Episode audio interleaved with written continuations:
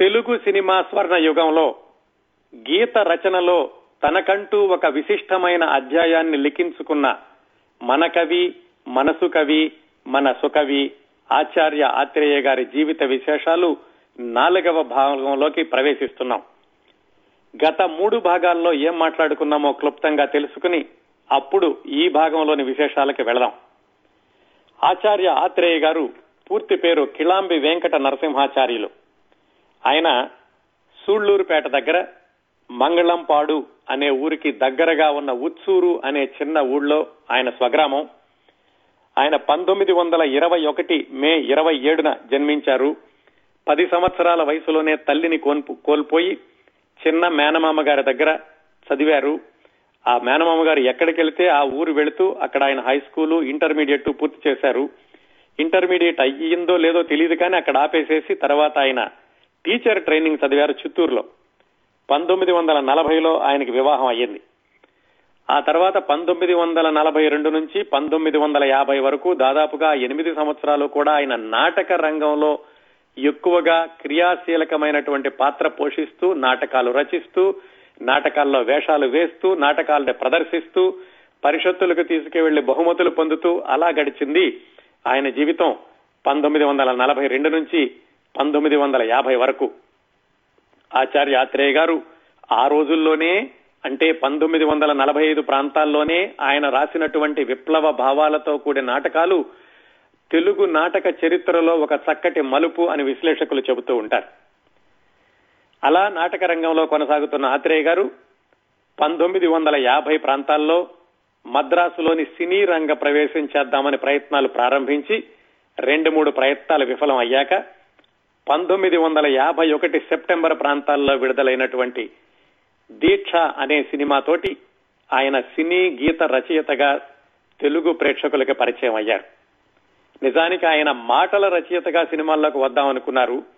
K S Prakash Rao గారు ఆయన్ని ప్రోత్సాహపరిచి కొంచెం బలవంతం చేసి పాటలు రాయగలవు ఆయన ఆయనకి నమ్మకాన్ని కలిగించి దీక్ష అనే సినిమాలో మొట్టమొదటి చిత్రంలోనే నాలుగు పాటలు రాయించారు. అక్కడి నుంచి ఆయన ప్రస్థానం మొదలైంది పాటల ప్రస్థానం.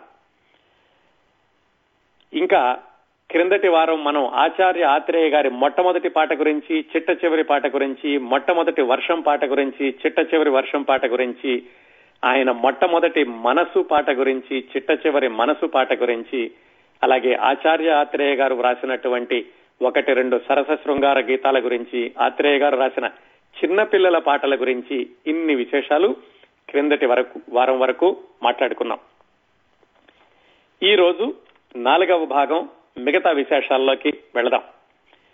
ఈ రోజు మరి ఒకటి రెండు అంశాలు ఆత్రేయ గారు రాసినటువంటి పాటల్ని మనం క్లుప్తంగా చూసి ఆ తర్వాత ఆత్రేయ గారు వ్రాసినటువంటి కొద్ది పాటల యొక్క నేపథ్యాలు అంటే ఎలా రాశారు ఆ పాటలు అనేవి కూడా ఈ రోజు మాట్లాడుకుందాం. కృతజ్ఞతలు. సాధారణంగా మనం ఎవరికైనా గాని నమస్కారం అని గాని కృతజ్ఞతలు గాని ఎప్పుడు తెలియచేస్తాం? వాళ్ళు మనకి ఎప్పుడైనా సహాయం చేసి సహాయం చేయబోతున్నారన్న సహాయం చేసేశాక కృతజ్ఞతలు తెలియచేస్తూ ఉంటాం కదా? ఆచార్య ఆత్రేయ గారు ఈ కృతజ్ఞతల్ని సినిమా పాటల్లో ఒక రెండు పాటలు మాత్రం ఉదాహరణగా చెప్తాను. చాలా వైవిధ్యంగా సున్నితంగా తెలియచేశారు. చాలా విచిత్రంగా ఉంటుంది ఆయన కృతజ్ఞతలు చెప్పినటువంటి ఆ వైఖరి. ఎందుకంటే తెలుగు సినిమా గీత రచయితల్లో మొట్టమొదటిసారిగా ఇలాంటి కృతజ్ఞతలు తెలియచేసిన సినీ కవి ఆత్రేయ గారు అయి ఉండాలి. ఉదాహరణకి మనం సాధారణంగా పెద్దవాళ్ళందరూ చెబుతూ ఉంటారు నలుగురితో మంచిగా ఉండాలి నలుగురితో మంచి అనిపించుకోవాలి మనతో వచ్చేది ఆ నలుగురే అని. ఆ నలుగురు ఎవరో మనం ఎవరూ చూడం. ఎందుకంటే ఆ నలుగురు కూడా ఒక వ్యక్తి మరణించాక ఆ వ్యక్తిని ఆ మహాప్రస్థానానికి తీసుకువెళ్ళేటానికి సహాయం చేసేవాళ్ళు నలుగురు వ్యక్తులు.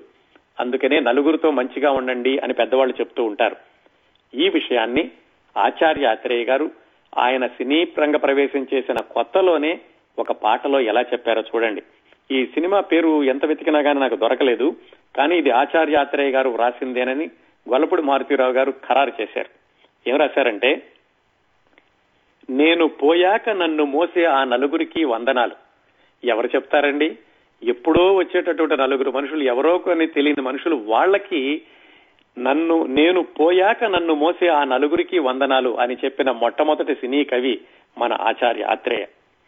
అలాగే ఇంకో పాటలో అమ్మాయి అబ్బాయి ప్రేమించుకుని అది కూడా పెద్దవాళ్ళకి తెలియకుండా పెద్దవాళ్ళకి తెలియకుండా ప్రేమించుకుని పెద్దవాళ్ళకి తెలియకుండా షికార్లకు వెళ్ళి వాళ్ళు పాడుకునేటటువంటి పాట ఎలా ఉండాలి? నువ్వు బాగుంటావు నేను బాగుంటాను ఇలా ఉండాలి కదా? కానీ ఆయన ఆ సందర్భంలో కూడా ఏం రాశారంటే పదహారేళ్ళకు నీలో నాలో ఆ ప్రాయం చేసే చిలిపి పనులకు కోటి దండాలు. అమ్మాయి అంటుంది ఎవరికి దండాలు పెడుతోందంటే ఎవరికి కృతజ్ఞతలు తెలియచేస్తోందంటే ముందుగా వయసు చేసేటటువంటి చిలిపి పనులకి దండాలు అని ప్రారంభించింది. ఇది మరో చరిత్ర అనే చిత్రంలోదండి. ఆ పాటలో ఆచార్యాత్రేయ గారు ఎంత కొత్తదనాన్ని చూపించారంటే మొదటి చరణంలో ఇసుక తిన్నెలకి చిరుగాలులకి చెలులు శిలలకి అంటే రాళ్ళకి అలలకి నీటి అలలకి వీటన్నిటికీ కూడా కోటి దండాలు అని ఆ పాత్రతో చెప్పిస్తారు.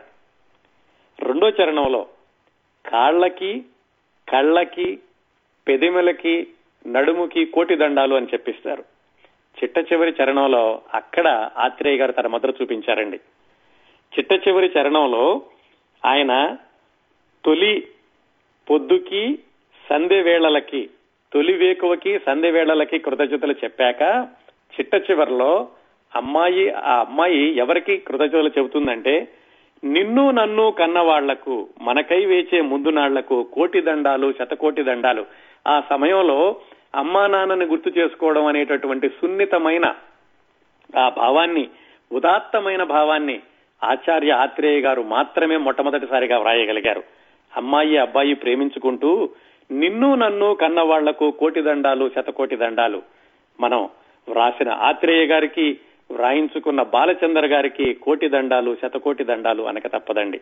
ఇంత అద్భుతంగా ఇంత సున్నితంగా ఆచార్య ఆత్రేయ గారు కృతజ్ఞతలు తెలియచేసేటటువంటి విధానాన్ని తమ పాటల్లో చూపించారు. నేను మచ్చుకి ఒకటి రెండు మాత్రమే చెప్తున్నానండి.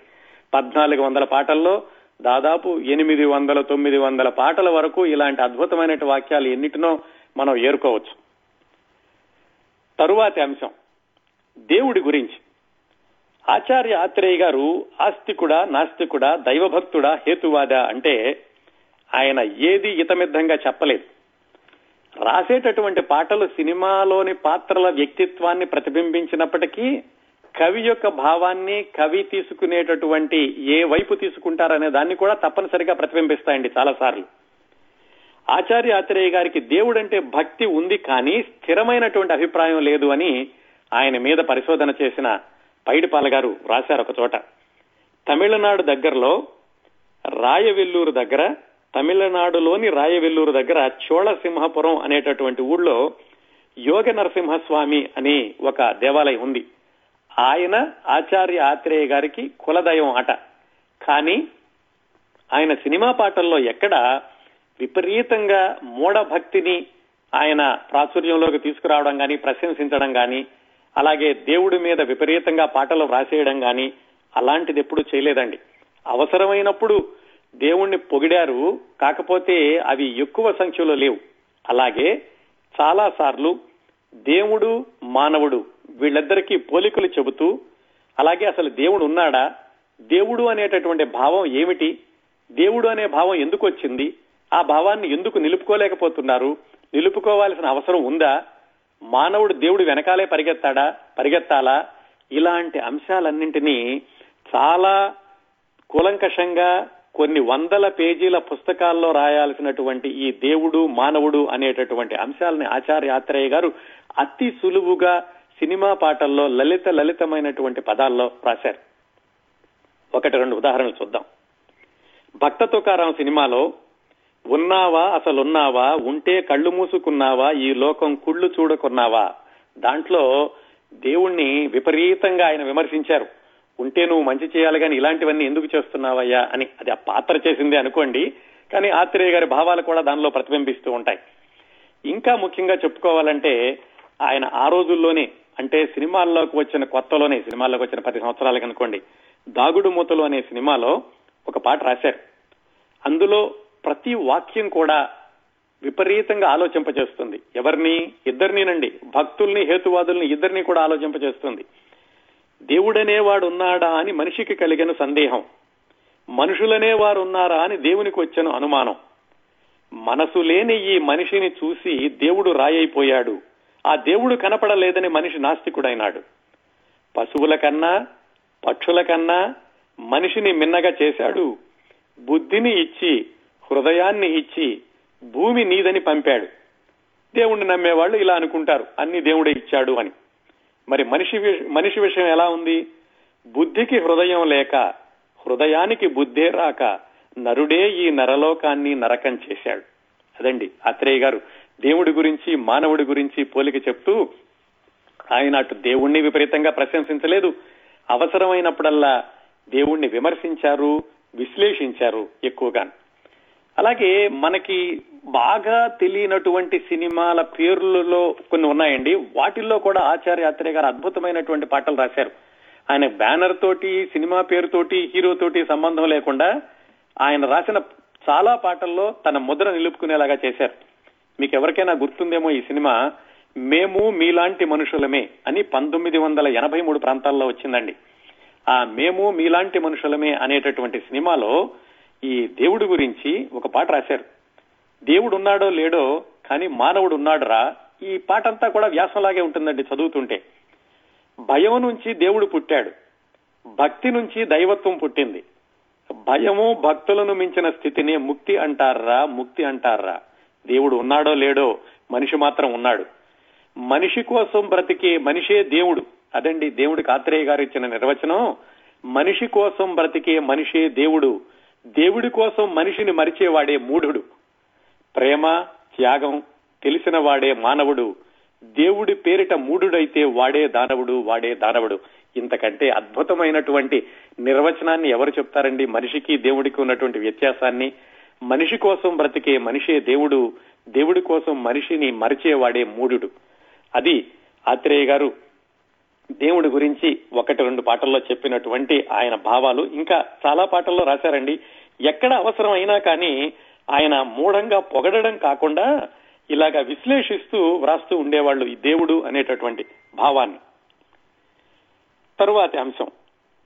ఆత్రేయ గారు సాధారణంగా ఇలా చాలా తేలిక పదాలతో మాటల్లాంటి పదాలతో పాటలు రాస్తూ రాసేవాళ్ళు అని చాలాసార్లు చెప్పుకున్నాం మనందరికీ తెలుసు కదా. అవసరం అయినప్పుడు ఆయన పదాలతో గిమ్మిక్స్ కూడా చాలా చేశారు. అంటే పదాలతోటి కొన్ని కండిషన్స్ పెట్టుకుని ఇలాగే వ్రాయాలి అని ఒకవేళ సంగీత దర్శకుడు చెప్పినప్పటికీ లేదా దర్శకుడు చెప్పినప్పటికీ ఆయన అలాంటి ప్రయోగాలు చేయడంలో కూడా చాలా ముందున్నారండి. ఉదాహరణకి ఆయన మంచి చెడు అని ఒక సినిమా వచ్చింది. అది కూడా ఆయన సినీ పరిశ్రమలోకి ప్రవేశించిన కొత్తలోనే వచ్చింది అనుకుంటాను దాంట్లో చాలా వరకు టీటీటీ తోటి అంతమయ్యే పదాలతోటి చాలా వరకు ఆ పాట రాశారు. అలాగే వేరే పదాలు వచ్చినా గాని ఆ అంత్యప్రాసలు ఎక్కడా తప్పకుండా అలాగే భావం తప్పకుండా ఆ సంగీతం యొక్క స్వరంలో కూర్చేలాగా పాటను రాశారండి. రేపంటి రూపం కంటి పూవింటి తూపుల వంటి నీ కంటి చూపుల వెంట నా పరుగంటి. ఈ పాట వింటున్నంతసేపు మనకి టీ టీ అని వినిపిస్తుంది కానీ దీనిలో ఏమైనా అర్థం ఉందా? ఆయన ఊరికే మాటలు రాశారా అనుకుంటాం అద్భుతమైనటువంటి భావాన్ని పొదిగారండి. రేపంటి రూపం కంటి అసలు ఆ ఒక్క మాటలోనే బోళ్ళంత అర్థం ఉంది ఆ రూపం అట రేపు లాంటిది. రేపు అనేది ఎప్పుడు తీయగా ఉంటుంది. రేపులో ఏముందో తెలియదు తెలియదు కాబట్టి మనకి కోటి ఆశల్ని పెంచుతుంది రేపు. అలాంటి రూపాన్ని నేను చూశాను. పూవింటి తూపుల వంటి పూవిల్లు అంటే చెరుకు విల్లు లాంటి చూపులు అంటే మన్మధుడి తూపుల వంటి నీ కంటి చూపుల వెంట నే పరుగంటి. ఆ మన్మధుడి బాణాల్లాంటి నీ చూపుల వెంట నేను పరుగంటి పరుగెత్తుతున్నాను. అని అతనంటే ఆ అమ్మాయి అంటుంది రేపంటి వెలుగే కంటి రేపటి లాంటి వెలుగుని చూశాను నేను. పూవింటి దొరనే కంటి ఆ మన్మధుడు లాంటి దొరను చూశాను. నా కంటి కలలు కళలు నీ సొమ్మంటి. నా కంటి నా కంటి కనపడేటటువంటి కళలు కళ్ళలు అన్ని కళలు అన్ని కూడా నీ సొమ్మే అంటున్నాను. ఇంత అర్థాన్ని ఉదాత్తమైనటువంటి భావాన్ని సున్నితమైనటువంటి అర్థాన్ని మళ్ళా ఆ పదాలతో ఆటలాడుకుంటూ కూడా అద్భుతంగా రాశారు. పాటంతా కూడా అలాగే ఉంటుందండి. అలాంటివి చాలా రాశారు ఆత్రేయ గారు. కొంతమంది అంటారు ఆత్రేయ గారు రాసినటువంటి పాటలకి మహాదేవన్ గారు చక్కగా ట్యూన్ చేసేవాళ్ళు ఆత్రేయ గారు ట్యూన్కి ఎక్కువగా రాయలేకపోయేవాళ్ళని. అది చాలా పొరపాటండి. ఎందుకంటే ఇళయరాజా గారు వచ్చాక కూడా ఆత్రేయ గారు చాలా పాటలు రాశారు. అలాగే ఎంఎస్ విశ్వనాథన్ గారికి కూడా ఆత్రేయ గారు రాశారు. అలాంటప్పుడు ఆత్రేయ గారు ఆ ట్యూన్లో ఒదిగేటటువంటి పాటలే రాశారు కానీ మనకు మాత్రం ఆత్రేయ గారు స్వతసిద్ధంగా ట్యూన్ లేకుండా రాసిన పాటల్లాగానే అనిపిస్తుంటాయి. అందువల్ల ఆత్రేయ గారు ట్యూన్కి రాయలేకపోయారు అని ఎక్కడైనా రాస్తే అది పొరపాటండి. చక్కగా రాశారు ఆయన. ఆకలి రాజ్యం సినిమాలో కన్నె పిల్లవని కన్నులున్నవని ఎన్నెన్ని వగలు పోతున్నావే చిన్నారి చిన్న నవ్వు నవ్వి వన్నెలన్నీ రువ్వి ఎన్నెన్ని కలలు రప్పించావే పొన్నారి. చక్కగా ఆ ట్యూన్లో ఒదిగేలాగా అలాగే ఆ మాటల పద సౌందర్యం చెడకుండా అర్థం చెడకుండా చక్కగా రాశారు. అందమైన అనుభవం అని ఆ సినిమాలో కుర్రాళ్ళోయ్ కుర్రాళ్ళు వెర్రెక్కి ఉన్నోళ్ళు కళ్ళాలే లేనోళ్ళు కవించే సోగ్గాళ్ళు ఇళ్ళు అనేటటువంటి అక్షరంతో అంతమయ్యే పదాలతోటి అద్భుతమైనటువంటి భావాన్ని పొదుగుతూ పాట రాశారు. ఇది ఒక ఒక కోణం ఆత్రేయ గారు రాసినటువంటి వాటిల్లో. ఇలాగా ఆత్రేయ గారు రాసినటువంటి పాటల్లోని అంశాలని చాలా వరకు మనం చెప్పుకుంటూ వెళ్ళొచ్చండి. ఇంకొకటి చెప్పి ఈ అంశాన్ని ఇంతటితో ముగిద్దాం. ఆ ఒకటి ఏమిటంటే జీవితంలో మనకి చాలా సంఘటనలు జరుగుతూ ఉంటాయి. వాటిని మనం అన్వయించుకోవడాన్ని బట్టి జీవితం పట్ల మన దృక్పథం కానీ పెద్దవాళ్ళు అన్వయించుకు అన్వయించుకుని చెప్పేదాన్ని బట్టి మన జీవితాన్ని ఎలా అర్థం చేసుకోవాలి అని తెలుస్తూ ఉంటుంది. ఆచార్య ఆత్రేయ గారు చాలా మామూలుగా మనం చూసేటటువంటి జీవితంలో సంభవించే సంఘటనల్ని ఆయన ఎలా అన్వయించారో చూడండి. ఆకలి రాజ్యం సినిమాలో సాపాటు ఎటు లేదు బ్రదర్ సాపాటు ఎటు లేదు పాటైనా పాడు బ్రదర్ అని ఒక పాట ఉంది. దాంట్లో స్వతంత్ర దేశంలో చావు కూడా పెళ్ళి లాంటిదే బ్రదర్. అద్భుతమైన వాక్యం అండి. ఒక్కసారి ఆలోచించండి. మన సంస్కృతిలో చావు కూడా పెళ్ళి లాంటిదే బ్రదర్.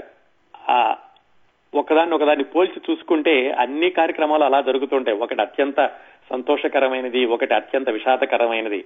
దాన్ని చక్కగా పోల్చారు ఆ పాటలను. అలాగే అంతులేని కథ అనే సినిమాలో దేవుడే ఇచ్చాడు వీధి ఒకటి అని ఒక పాట ఉంది. దాంట్లో రాస్తారు. నన్నడిగి తల్లిదండ్రి కన్నారా నా పిల్లలే నన్నడిగి పుట్టారా ఈ సృష్టి కార్యం అనేది అలా జరుగుతూ ఉంటుంది. ఎవరూ కూడా నేను నీ నీకు జన్మనిచ్చానరా అని తల్లిదండ్రులు ఇది చేయడానికి లేదు. అలాగే పిల్లలు కూడా తల్లిదండ్రుల్ని డిమాండ్ చేయడానికి లేదు. దేవుడే ఇచ్చాడు వీధి ఒకటి అన్నట్లుగా దాంట్లో ఆ నిత్య జీవితంలో ఉండేటటువంటి భావాన్ని అన్వయించి చెప్పారు. ఒకటి కాదండి ఇలాగా ఆచార్య ఆత్రేయ గారు రాసినటువంటి పాటలు చాలా వాటిల్లో ఈ వేదాంతం అద్భుతమైనటువంటి వేదాంతం మనకు దొరుకుతూ ఉంటుంది. అడుగడుగున పదం పదంలోను పంక్తి పంక్తిలోను కూడాను. ఇవి ఆచార్య ఆత్రేయ గారు రాసినటువంటి పాటల్లోని కొన్ని అంశాలు. తరువాతి అంశం ఆచార్య ఆత్రేయ గారు వ్రాసినటువంటి కొన్ని పాటల నేపథ్యాలు. అంటే ఏ నేపథ్యంలో అలాంటి పాటలు రాశారు అనే వాటి గురించి మాట్లాడుకుందాం.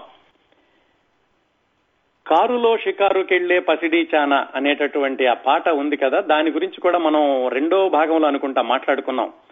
ఆచార్య ఆత్రేయ గారు నెల్లూరులో ఉద్యోగం చేస్తూ అక్కడ ఆడపిల్లల కాలేజీలో వాళ్ళకి నాటకాలు నేర్పేటప్పుడు వాళ్ళందరూ కారులో వచ్చేటప్పుడు వాళ్ళని చూసి ఈ పాట రాసుకున్నారు. ఆ తర్వాత సినిమాల్లో వాడదాం అనుకున్నారు. ఆయన మొట్టమొదటిగా అవకాశం కోల్పోయినటువంటి సంసారం అనే సినిమాలో పెట్టాల్సింది. అలా కాకుండా చిట్టు చివరికి ఇది వేరే సినిమాలో వచ్చింది అనేటటువంటి విషయాన్ని మనం రెండో భాగంలో మాట్లాడుకున్నాం. అది ఒక కథ అండి. ఈ పాట ఎలా పుట్టింది అనడానికి. ఆ విషయాన్ని ఆచార్య ఆత్రేయ గారి భార్య గారు నాకు చెప్పారు అని పైడిపాల గారు రాశారు. అప్పట్లో వచ్చినటువంటి పత్రికల్లో వచ్చిన రెండు కథనాలు ఏమిటంటే మరో రెండు కథనాలు.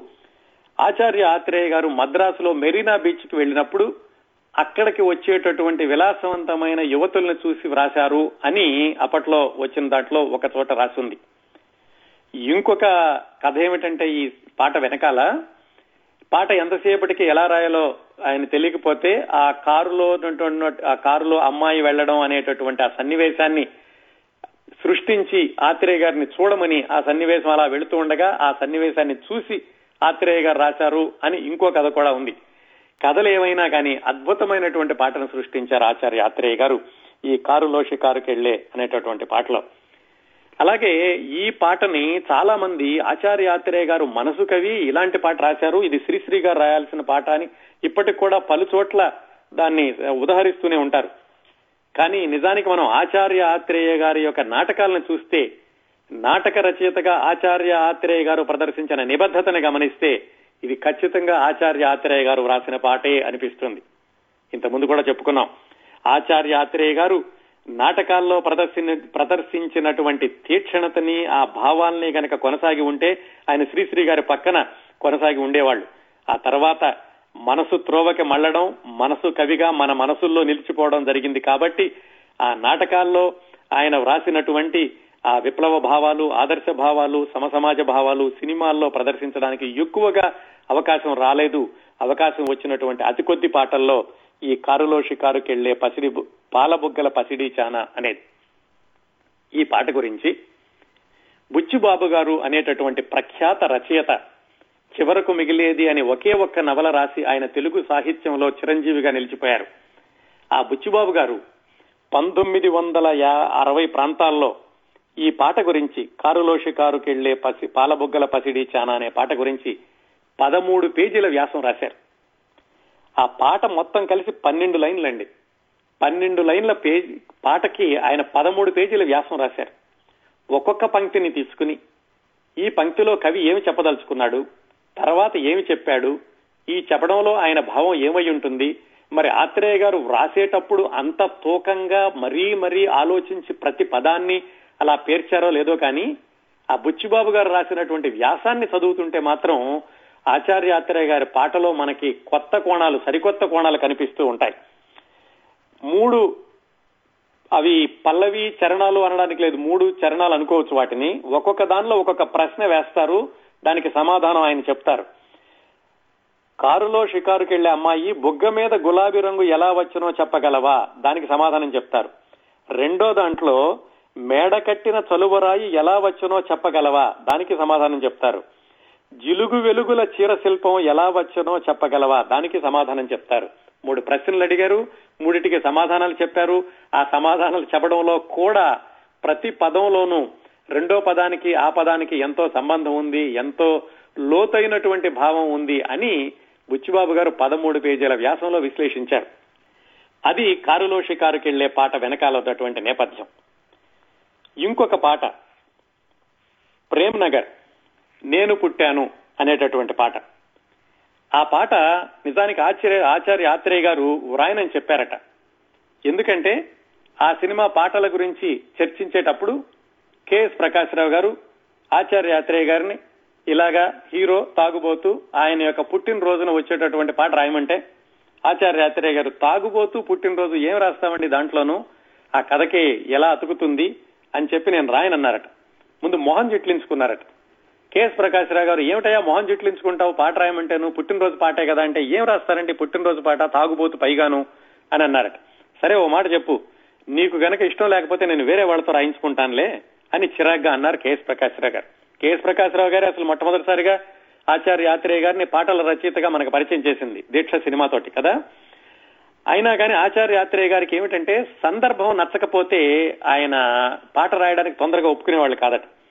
ఇది పాటకి సరిపోయేటటువంటి సందర్భం కాదు అని ఆయన అనుకున్నారు ఆ క్షణంలో. అందుకని సర్లే నేను రాయనన్నారు. కెఎస్ ప్రకాశ్రావు గారు వేరే వాళ్ళతో రాయించేశారు. రాయించేసేసి ఆయన రికార్డింగ్ కూడా పెట్టుకున్నారు. ఇప్పుడు మనం వినే పాట కాదు వేరే పాట ఏదో. వారం రోజుల తర్వాత ఆచార్య ఆత్రేయ గారు ఒక చీటీ రాసి కవర్లో పెట్టి ఇదిగోండి పాట ఇది నేను నేనే రాశాను మీరు అన్ని పాటలు నేను రాసి ఒక్క పాట వేరే వాళ్ళు రాస్తే బాగుండదు అని ఆయన ఆ పాట పంపించారట. అదే నేను ఏడ్చాను ఈ లోకం నవ్వింది నేను నవ్వాను ఈ లోకం ఏడ్చింది ఆ పాట అండి. నేను పుట్టాను లోకం లోకం నవ్వింది అనేటటువంటి పాట ఆ విధంగా ఆయనకి ఇష్టం లేకుండా కానీ అద్భుతమైన పాటగా వచ్చింది. ఆ పాటలో కూడా ఎదుటి మనిషికి చెప్పేటందుకే నీతులు ఉన్నాయి. ఆ ఒక్క మాట చాలండి. ఆచార్య ఆత్రేయ గారి మాటలు ఆచార్య ఆత్రేయ గారి పాటలు అక్షర లక్షల విలువ చేస్తాయనడానికి ఎదుటి మనిషికి చెప్పేటందుకే నీతులు ఉన్నాయి అన్న ఒక్క మాట చాలు ఆ నేను పుట్టాను అనేటటువంటి పాటలో. అలాగే ఆచార్య ఆత్రేయ గారు కొన్ని పాటల్ని ఆయనకి మామూలుగా వ్యక్తిగతంగా జీవితంలో కానీ లేకపోతే మిత్రులతో కానీ ఉన్నటువంటి కొన్ని సందర్భాలకు పాటలు రాస్తూ ఉండేవాళ్ళట. అవి ఆయన ఒక పుస్తకంలో రాసి పెట్టుకుంటూ ఉండేవాళ్ళు. అలాగా వాళ్ళ మేనమామ గారి అమ్మాయి పెళ్ళి ఆయనే చేశారండి. ఏ మేనమామ గారి దగ్గర ఆయన పెరిగారో ఆ మేనమామ గారి అమ్మాయి పెళ్ళి ఆచార్య అత్రేయ గారు చేశారు మద్రాసులో. ఆ పెళ్ళి సందర్భంలో ఆయన రాసి పెట్టుకున్నటువంటి పాత కొత్త పెళ్ళి కూతురా రారా. ఆ కొత్త పెళ్ళి కూతురా రారా అనే సుమంగళిలో వచ్చేటటువంటి పాట ఆయన విడిగా రాసుకున్నది. ఆ తర్వాత దాన్ని ఆయన ఆ సినిమాలో వాడుకున్నారు. ఇంకా అద్భుతమైనటువంటి నేపథ్యాలు చెప్పాలంటే ఆచార్య ఆత్రేయ గారు మురారి కాట్రగడ్డ మురారి గారని యువ చిత్ర ఆర్ట్స్ అధినేత. ఆ యువ చిత్ర ఆర్ట్స్ యొక్క నిర్మాత కాట్రగడ్డ మురారి గారు ఆచార్య ఆత్రేయ గారితోటి అద్భుతమైనటువంటి పాటలు రాయించుకున్నారు. ఆయన తీసినటువంటి త్రిశూలం అనే సినిమాలో రెండు పాటల నేపథ్యం చూద్దాం. ఈ పాటల నేపథ్యం గురించి మురారి గారు హాసం అనే పత్రికలో పది సంవత్సరాల కిందట రాశారు వివరాలన్నీ. ఇందులో ఒక పాట ఉంటుంది. రాయిని ఆడది చేసిన రాముడివా అని.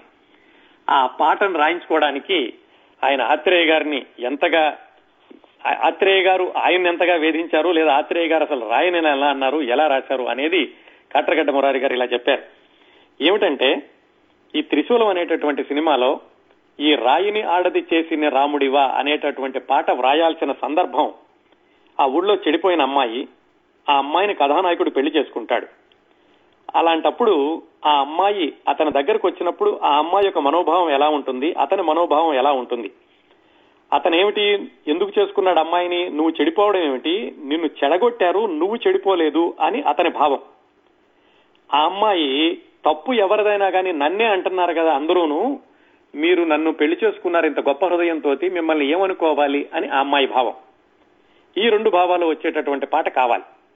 దానికి మురారి గారు ఆత్రేయ గారితో ఒక ఉదాహరణ చెప్పారట.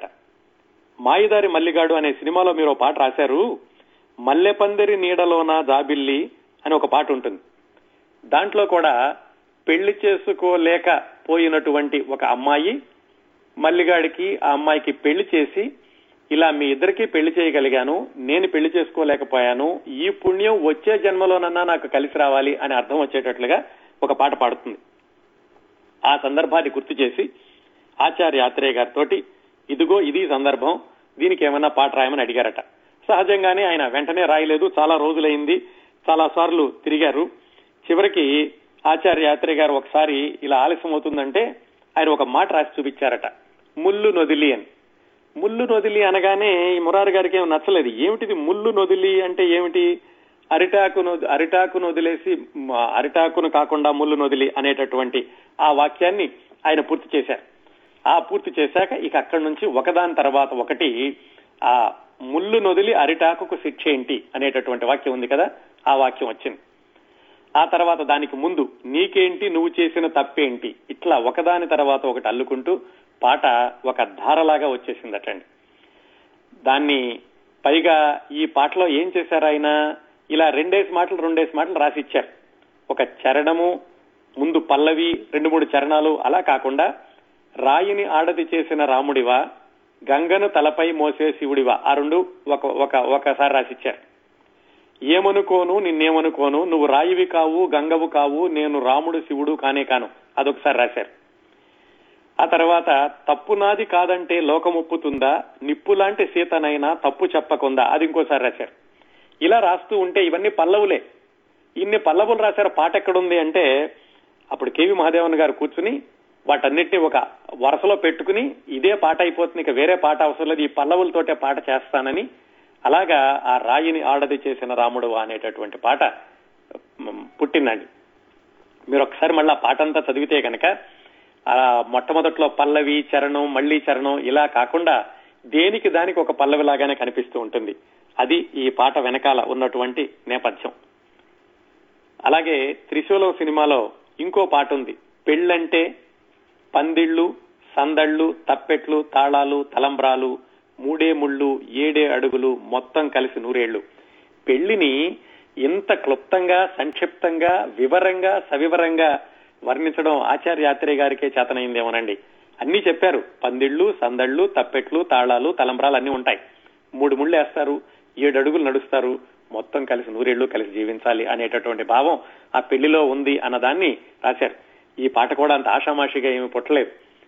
ఈ పాట గురించి కూడా మురారి గారు ఆచార్య అత్రేయ గారిని ఇలాగా పెళ్ళి పాట ఉంది అంటే అది ఆ- అది ఆ సందర్భంలో కూడా అదే మాట అన్నారట ఆయన. పెళ్ళి గురించి ఎంతో మంది రాశారయ్యా మళ్ళా కొత్తగా ఏమైనా నేను రాస్తాను? సీతారామ కళ్యాణం దగ్గర నుంచి పెళ్ళి పాటలు ఉన్నాయి మళ్ళా నేను కొత్తగా రాసేది ఏముంది అంటే కాదు మీరు రాయాల్సిందేనని మురారి గారు ఆచార్య ఆత్రేయ గారిని వదలకుండా ఆయన వెంటబడడం చివరికి ఆయనేమో ఇదిగో వస్తున్నాను అదిగో వస్తుంది అనడం ఇచ్చిన వాయిదాలన్నీ అయిపోవడం చిట్టు చివరికి ఒక రోజు అర్ధరాత్రి పూట ఫోన్ చేసి ఆయన చనువుగా మురారి గారిని యారా అనేవాళ్ళట వలపుడు మారుతిరావు గారు రాశారు. అరే నీకు ఒకటి చెప్తున్నాను చూడు ఈ పల్లవి బాగుంటుందా అని ఏదో వినిపించారు. అది కూడా ఆయనకు నచ్చలేదు. ఓ పంచే రేపు సాయంకాలం ఐదు గంటల కల్లా నువ్వు రికార్డింగ్ పెట్టుకో రిహార్సల్స్ పెట్టుకో కేవి మహాదేవన్ గారిని రమ్మను నేటి పాట పంపిస్తాను అని చెప్పారు. సరే ఐదు గంటలకు ఆయన రిహార్సల్ పెట్టుకున్నారు. కేవి మహాదేవన్ గారు అసిస్టెంట్ బోళేంది గారు ఉన్నారు. నాలుగున్నర అయింది. నాలుగు నలభై ఐదు అయింది. ఐదు అయింది. ఆత్రేయ గారు రాలేదు. సహజంగానే. కానీ ఫోన్ వచ్చింది ఆత్రేయ గారి దగ్గర నుంచి. ఫోన్ వచ్చి ఆయన నువ్వు ఆ, పెన్ను పేపర్ తీసుకో నేను చెప్తాను అని ఫోన్లో మురారి గారికి డిక్టేట్ చేశారట. పెళ్ళంటే పందిళ్ళు సందళ్ళు తప్పెట్లు తాళాలు తలంబ్రాలు మూడే ముళ్ళు ఏడే అడుగులు మొత్తం కలిసి నూరేళ్ళు పెళ్ళైతే ముంగిళ్ళు లోగిళ్ళు ముగ్గులు ముత్తైదు భాగ్యాలు ముద్దు ముచ్చట్లు మురిసే లోగిళ్ళు చెలిమికి సంకెళ్ళు వెయ్యేళ్ళు ఇది రాసి ఆయన్ని సరే ఇది మామగారికి చూపించన్నారట. మామ అంటే కేవి మహాదేవన్. కేవి మహాదేవన్ గారు అది చూసి ఏమిటిది? వ్యాసం అనుకున్నాడా? ఉపన్యాసం అనుకున్నాడా? ఈ మాటలు రాస్తే నేను ఈ పాట ఎలా అవుతుంది? అని ఆయన విసురుకున్నారట. మురారి గారు కేవి మహాదేవన్ గారిని అదేమిటి? మీరేమో క్యాలెండర్ కైనా కానీ మీరు వరుసలు కట్టగలరు? మరి ఆత్రేయ గారి సంగతి తెలుసు కదా? ఇలాగే రాస్తారు ఈ మాత్రం మీరు కట్టలేరా? అని ఆయన అక్కడ వదిలేసి కాసేపు బయటకు వెళ్ళి వచ్చారట బయటకు వెళ్ళి వచ్చిన పది నిమిషాల్లో కేవి మహాదేవన్ గారు ఈ పాటకి అద్భుతమైనటువంటి వరసలు కట్టారు. అలా తయారయ్యేవండి ఆచార్య ఆత్రేయ గారి పాటలు.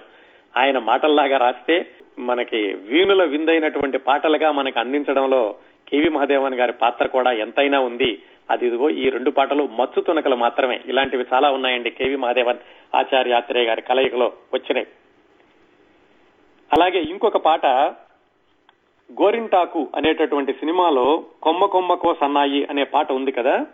ఈ గోరింటాకు చిత్రం కూడా ఈ మురారి గారు యువ చిత్ర బ్యానర్లో తీసిందేనండి.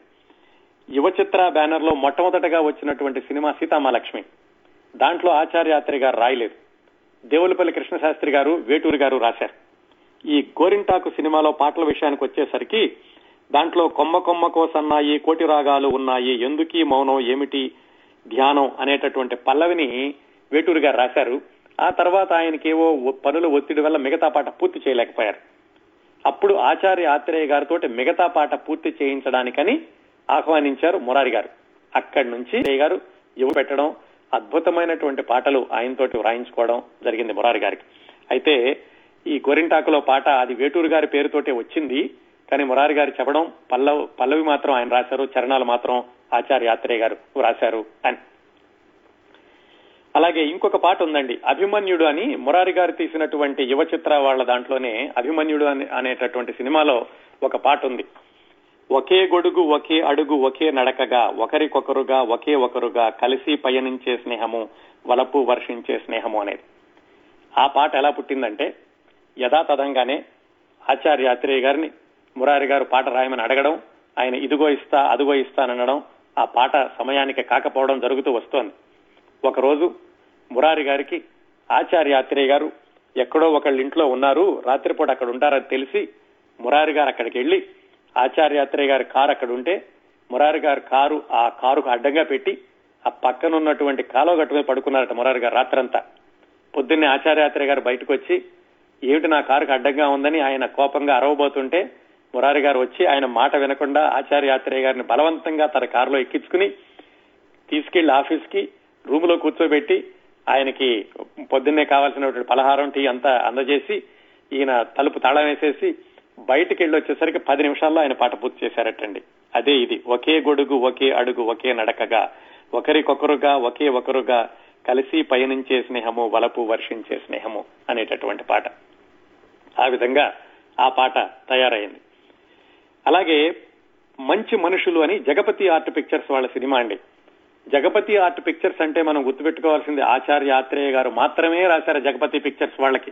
చిట్ట చివరి వరకు కూడాను. జగపతి వాళ్ళు సినిమాలు బాగా ఆడడం లేదని మానేసే వరకు కూడా ఆచార్య యాత్రే గారు మాత్రమే రాస్తూ ఉన్నారు వాళ్ళకి.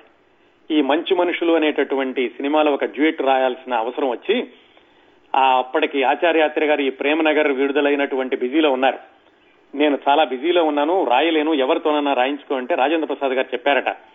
మీరు లేకుండా జగపతి సంస్థ లేదు మాకు మీరు తప్ప ఇంకొకళ్ళు లేరు మీరే రాయాలి అంటే ఆ స్ఫూర్తి తీసుకుని ఆ రాత్రి ఆయన అద్భుతమైనటువంటి పల్లవి రాశారు. నీవు లేక నేను లేను నేను లేక నీవు లేవు నేనే నువ్వు నువ్వే నేను. అదిగో ఆ జగపతి రాజేంద్ర ప్రసాద్ గారు తనకి చెప్పిన మాటలనే ఆయన ఆ డ్యూయట్ లాగా రాసి పెట్టారు. ఇలాగా ఈ పాటలు చాలా ఆసక్తికరంగా ఉంటాయండి. పాటలు పుట్టినటువంటి సందర్భాలు కొన్ని మాత్రం చూశాము.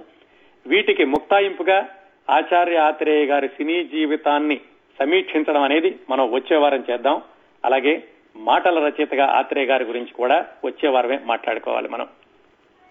ఈ కార్యక్రమాన్ని ఇంతటితో ముగిద్దామండి.